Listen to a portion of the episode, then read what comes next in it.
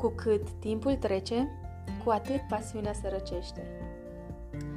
Ai avut vreodată vreun moment în care să faci un lucru la care erai foarte bun și priceput, dar după o pauză ai ezitat să mai faci acel lucru din cauza neîncrederii? Sursa neîncrederii este nepracticarea. Astăzi voi vorbi despre cum mi-a arătat Dumnezeu că pentru a fi în plinătatea prezenței Lui în fiecare moment, credința trebuie practicată în mod constant, cu perseverență, fără întrerupere. Dar, mai exact, ce este credința? În cuvânt găsești o definiție complexă în Evrei 11 cu 1. Pentru mine, pe limba mea, credința este dovada lucrurilor încă nevăzute.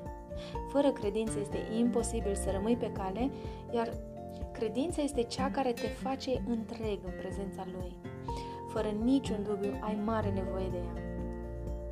Însă revenind la subiectul de azi, vreau să-ți povestesc cum mi-a vorbit Dumnezeu despre importanța perseverenței și practicarea continuă a credinței mele, într-un mod mai puțin obișnuit. Unul din hobby-urile mele are legătură cu mersul pe bicicletă. Îmi place foarte mult să parcurg trasee montane pe bicicletă, de multe ori pe teren accidentat, prin păduri, unde cărarea este îngustă, plină de rădăcini și de bolovani.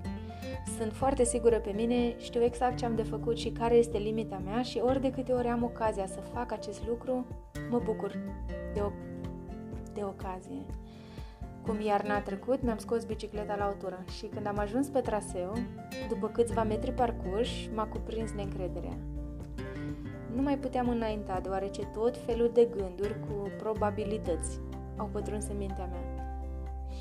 Abia plouase și totul era uci alunecos.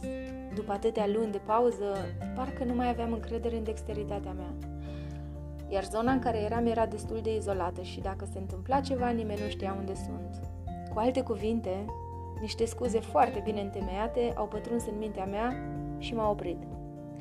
Deși stăpânesc bine tehnica și am făcut asta de nenumărate ori, am decis că este mai sigur să renunț, ceea ce nu mă caracterizează deloc. Duhul Domnului a început imediat să-mi vorbească despre similaritatea acestui eveniment cu practicarea credinței. Dumnezeu mi-a atras atenția în ziua aceea asupra importanței constanței, perseverenței. Cu cât te îndepărtezi mai mult de învățătura pe care Dumnezeu ți-a dat-o, cu cât petreci mai mult timp ocupându-te de chestiuni care au legătură cu lumea, cu cât amâni întâlnirea cu Dumnezeul tău, cu atât pasiunea ta pentru El se va răci și încet, încet nu vei mai avea aceeași încredere în aptitudinile tale și vei, te vei opri din a le mai practica, iar scuzele vor fi foarte bine întemeiate și vor avea sens. Dar Dumnezeu ne cere să umblăm prin credință și nu prin vedere și să nu ne lăsăm orientați după impresii, opinii sau tot felul de alte motive. Acest lucru se aplică și în practicarea darurilor spirituale pe care Dumnezeu ni le-a oferit. De cele mai multe ori, a urma calea nu este o chestiune de logică. Dacă ar fi așa, toată lumea ar fi creștină, dar nu e. Dumnezeu ne cere să facem lucruri care pentru noi pe moment nu prea au sens, ori pare a fi decizii care nu ar avea cine știe ce impact sau rost asupra vieții noastre.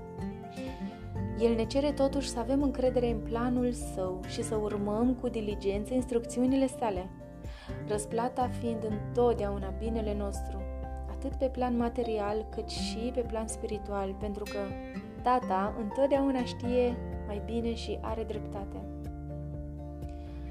Ă, pentru a fi mereu pe aceeași lungime de undă cu Dumnezeu, trebuie să fii familiarizat cu vocea Lui. La fel ca și într-o relație cu o persoană, cu cât petreci mai mult timp în prezența acelui om, cu atât vei recunoaște mai ușor vocea sa, chiar și dintr-o mulțime mare de persoane. Deci este necesar să fii constant în practicarea și în consolidarea relației personale cu Dumnezeu și să nu lași garda jos, lăsând relația dintre voi să se răcească, pentru că atunci când vei vrea să o reiei, te vei confrunta cu îndoiala. Când vei vrea să mergi în, în fața lui Dumnezeu, tot felul de gânduri vor pătrunde în mintea ta și, la fel ca și în experiența mea cu bicicleta, te vor putea chiar și opri din a intra în prezența Lui. Poate că ești într-o fază în care ești ușor departe de Dumnezeu. Ceea ce vreau să te asigur este că avem la Tatăl un mijlocitor, care este Isus Hristos și care nu refuză niciodată pe nimeni.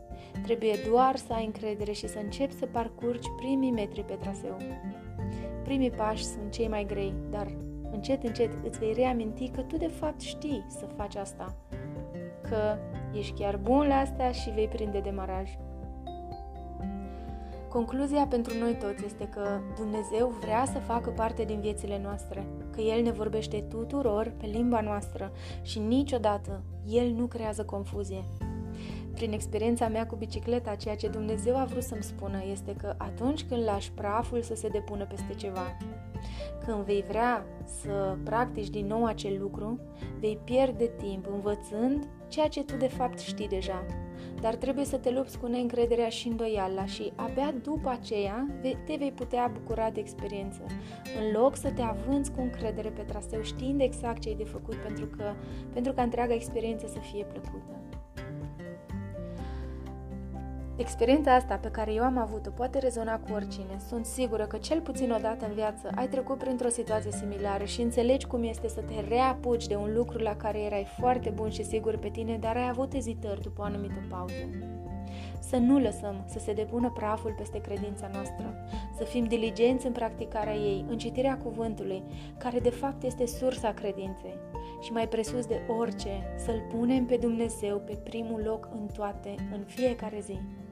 Astfel vom evita situațiile în care, în loc să parcurgem traseul cu entuziasm, va trebui să pierdem câțiva metri în care să ne reamintim cum se face.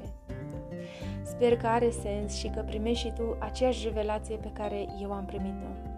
Ține minte, trăiește viața altfel, dar trăiește viața altfel după standardul lui Dumnezeu.